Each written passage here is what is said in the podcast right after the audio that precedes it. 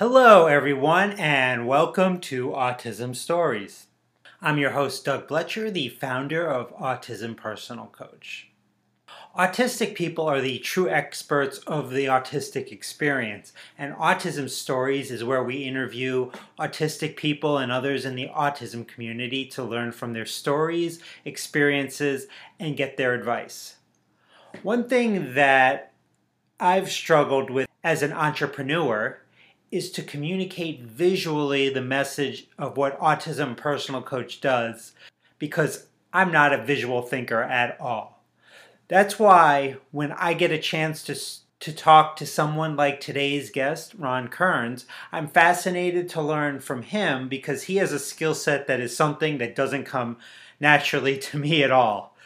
Ron talks about his career as a graphic designer today and gives advice on how autistic people can become more successful in the graphic design field. We hope you enjoyed today's conversation. Ron, thanks so much for joining us today. Uh, thanks for having me. Wanted to start out like I normally do on each of the Autism Stories episodes. Where does your story in the autism community begin? Around 2011 or so. Before then, I never guessed I was autistic. Kind of assumed I was just like everybody else, even though I had immense difficulties and struggles and all of that. I would have never associated it with autism. And then around 2011 or so, I started watching that show Parenthood. And I was watching the kid Max, who eventually got diagnosed. I was watching him every week, going, gosh, he's a lot like I was when I was a kid. His parents were having the same discussions with their, his teachers as mine did, and the the and so anyway. So one day I was just sitting there actually watching the show, and grabbed my laptop and started googling, and that's when it's like the light bulb went off, and um, so that was a 2011ish or so, and then around 2014 I was having difficulty with um, job search, like pretty much most autistic people do, and all that. And so then um, I kept on. I found had found some organizations that would um, help and be assistant, but of course, you know, needed to um, determine eligibility, which means get a diagnosis. So in 2014, I actually went in and got a diagnosis, and so um, going in to get the diagnosis, walking in the door, I'm like, is she really going to give me a diagnosis or is she just going to think I'm, it's all in my head and I don't know. So those, that doubt was squashed when, after all of the evaluations were done and she was going, you know, she was going over the full report with me, telling me what everything meant and then she just stops and says, How in the world did she get so far and for so long? And um, she ended up giving me a diagnosis of autism, um, severe range of impairment, to emphasize and to kind of assumption, perhaps, I would have had this, that maybe I was borderline, maybe, maybe not. And she wanted to emphasize that, yeah, it was just the, the, the, the impairment. So that so, so she explained that to me great. So anyway, so that's where it began. Um, so yeah, so like I said before then, I would have never have guessed. Now you're currently working as a graphic designer at Missouri State University West Plains. I read that you said that this has been the best job you ever had. I wish everyone can say this is the best job I've ever had. What's made this such a good fit for you? The first aspect of it is it's the first full time regular job I've had in which I knew going in from day one I was autistic, and that my managers and everybody I was working with knew I was autistic. That helps tremendously with understanding and being patient and all of that. Felt so comfortable in the interview. Well, the interview itself, it wasn't long into the interview when one of the people on the panel read off their um, diversity and inclusion statement for the university and asked me my feelings about that. And so, and then, um, uh, and then it was later on they, you know, they wanted to see some, you know, samples of my work. So I pulled out my portfolio and showed them samples of work, and they were raving about it and saying how great they were. So when the question of what are your strengths and weaknesses, I figure at this point, you know, uh, so anyway, so I, I, I, explained to them that I was autistic and um, explained to them a few things that I have done to help manage that. You know, I at the time I was in Toastmasters. Um, I had done a lot of um, work within professional associations and professional networking, you know, that sort of thing. And so then, then there was just this overall global feeling of understanding and even in some way like the feeling that you know, me being autistic you know someone appreciated appreciate the fact that I've done all this great work in the past and this and that and this and, had, and still do whether for the university or through my freelancing and yet I'm autistic and like I said they you know being a public university and all that kind of stuff it's almost appreciated. Also that you know, the whole sense of belonging and feeling not feeling like an intruder that's helped out a lot. I'm curious you know um, during the interview you know a lot of times people are are unsure of should i disclose? Should i not disclose? What went into your thought process in disclosing that to the university? Like i said after um, they had read their diversity and inclusion statement.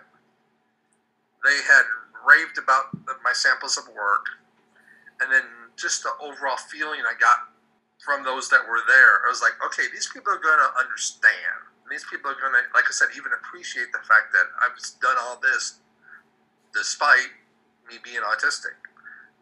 Now, Temple Grandin has talked for years about thinking in pictures. Uh, I'm wondering if that's something you can relate to as being a graphic designer. Actually, yes. Um, I had never thought about that concept until I saw her, until I saw the movie, and then I was like, "That's what I do," and I had never realized it before. But then when I, when they depicted and you know when they illustrated in the movie, you know they would have the the lines and all of the stuff on the screen in the background, you know, illustrating her thoughts.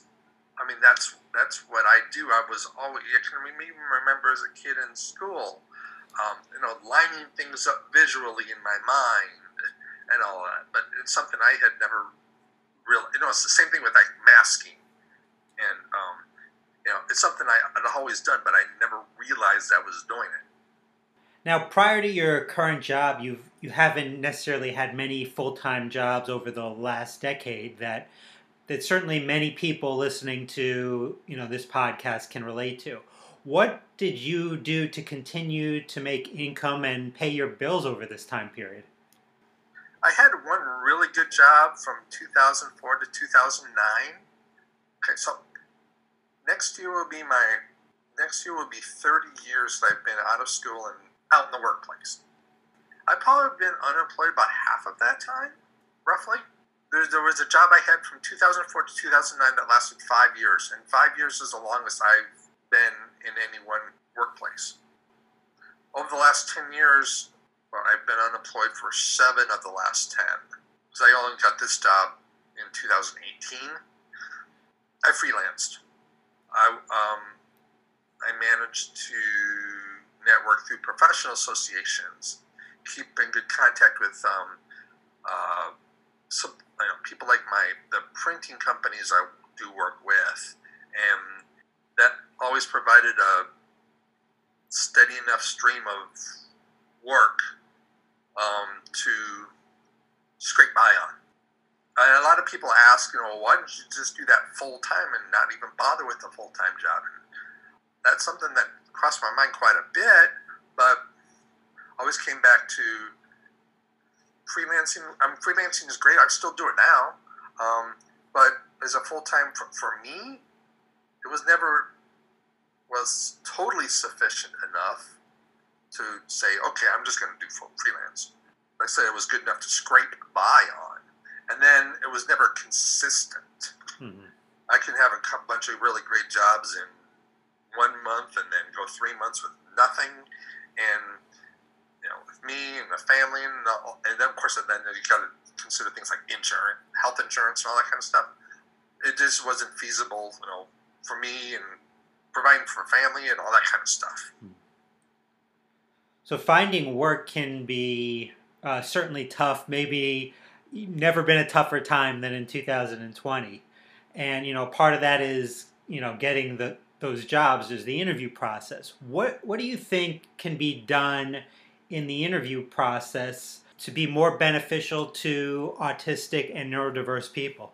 In most every interview I've been in, it's the you know, sit down here at the table in the conference room amongst one to five different people and having to communicate verbally everything and perform just so. And I think in a lot of professions, especially mine, does better when instead of having to sit there and verbally talk and com- talk, communicate that way with everything, is to just have a process in which you do it you know, you you you, dem- you actually demonstrate your abilities and talents instead of just trying to say it. Because me saying it the way I say it doesn't come across well very well. I mean, in comparison to maybe somebody else.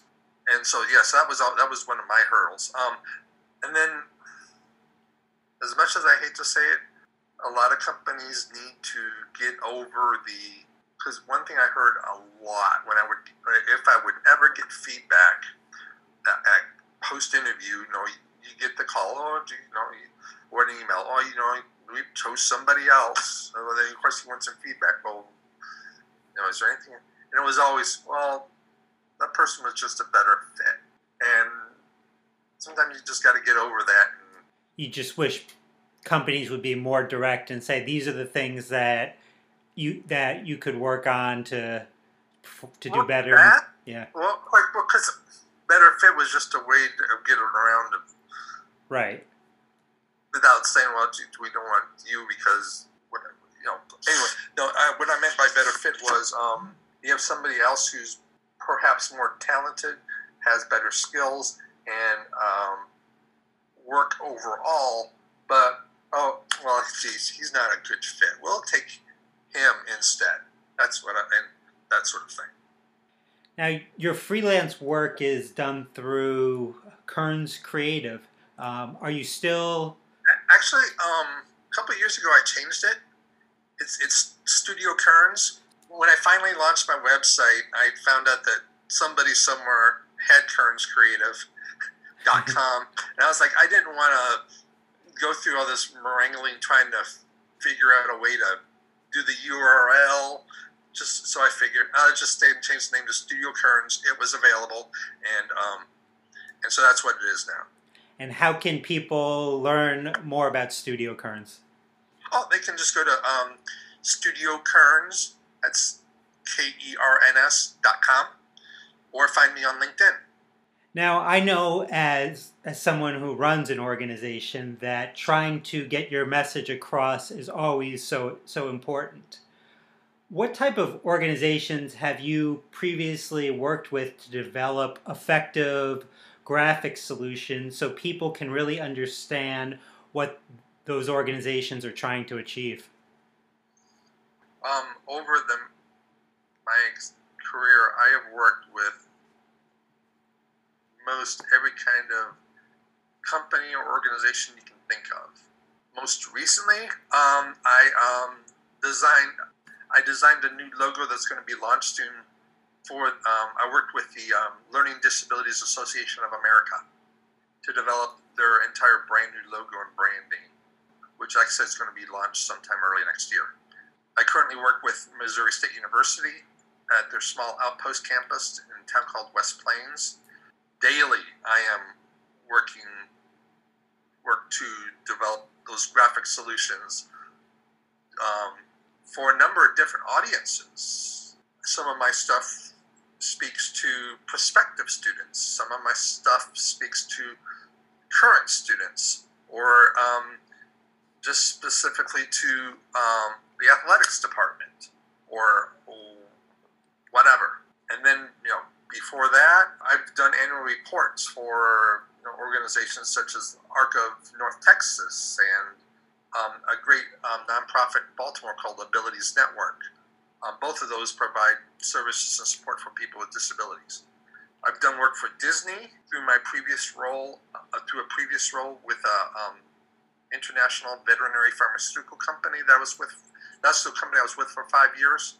Pet so when I was with them, I would develop um, branding and product and packaging for um, stuff that would go within Petco and PetSmart. And then, you know, I started my career with an ad agency in Detroit doing advertising for Chevrolet.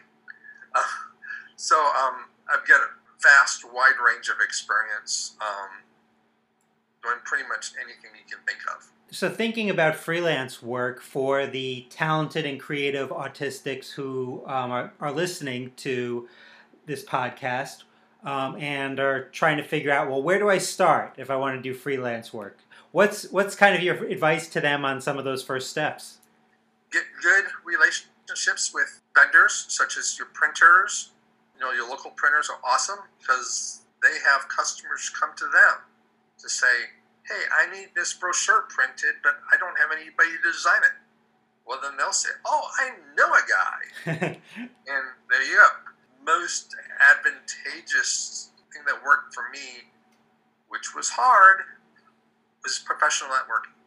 I lived and worked in Dallas for 20 years. For the last well, six or seven of those years, I was highly um, active in the um, American Marketing Association, the Dallas Fort Worth chapter.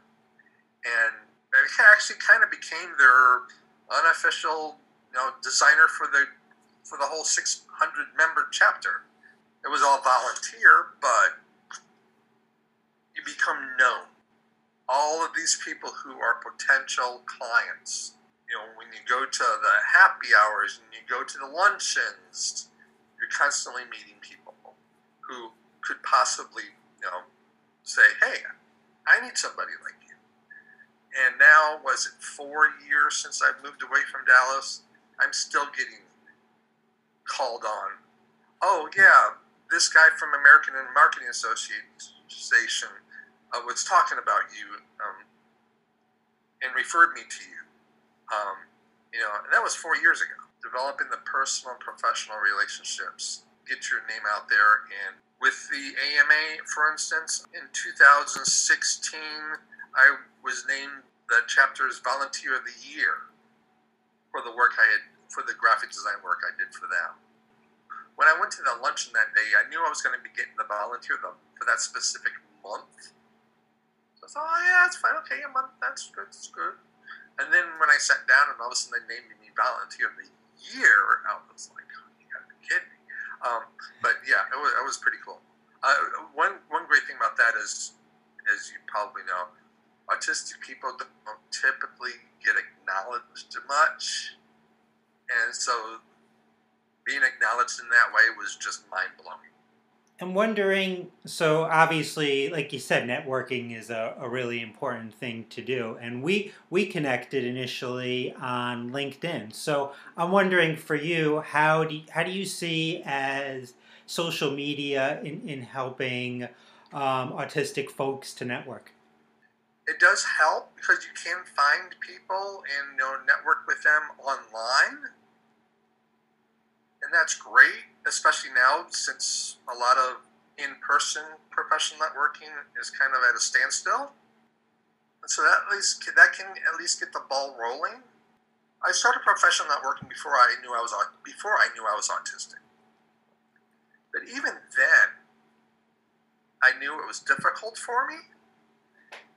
I can I even would even tell my wife, you know, I consider it therapy I didn't even know. Like I said, I didn't know I was autistic. I just knew it was difficult for me. But I knew that in my job being a communicator, that just the practice of going out there and talking to people like that, it definitely wouldn't hurt my you know, job career, doing what I do, in like having to communicate with clients to to have that exercise. Because one thing I found is the more and the more regularly I did it, the easier it became. And the great thing about AMA was because you know, yes, I did network a lot through AMA, but I also found other groups. The great thing about AMA though was, especially later on, I could walk into a room of 200 people. I'll know half of them. So it made the process of getting to know people you didn't know a little easier because I could go up to one guy and said, "Hey, you know, somebody I know. Hi, how you doing?" And then that guy would say, "Oh, you know this person? Somebody I don't know," and make that introduction that much easier. And um, but I did make a point of going out and dipping my toe into other organizations or other events just to not get stuck in comfort and to expand my um, and expand the network. So in that was that way, LinkedIn, um, you know, I would you know get you know of course their business cards still rule. I don't care what anybody else says. You need a business card, and um, you need to be able to give it to people. And so then at the end of an evening, that night or the next morning, I would be on LinkedIn. Okay, here's oh this person. Okay, I met this person. We'll find them on LinkedIn. Hi, great to meet you last night. Um, that sort of thing. And that way, that's a good way to continue the conversation, as they say. Definitely some good advice. Well, Ron, I really appreciate your time. Thanks for talking with me today. Oh yeah, glad, I'm glad to be here. Thanks to everyone for listening, and thanks so much to Ron for the conversation. To learn more about Ron and Studio Kearns, check out the link in the podcast description for this episode. You will also find a link for a free call to discuss how coaching from Autism Personal Coach can be helpful to you. So book a call with uh, me today. If you would like to be notified about each week's episode of Autism Stories, we suggest you subscribe on your favorite podcast listening platform. We would also appreciate it if you could give us a positive rating and review, as it will help others to learn about autism stories.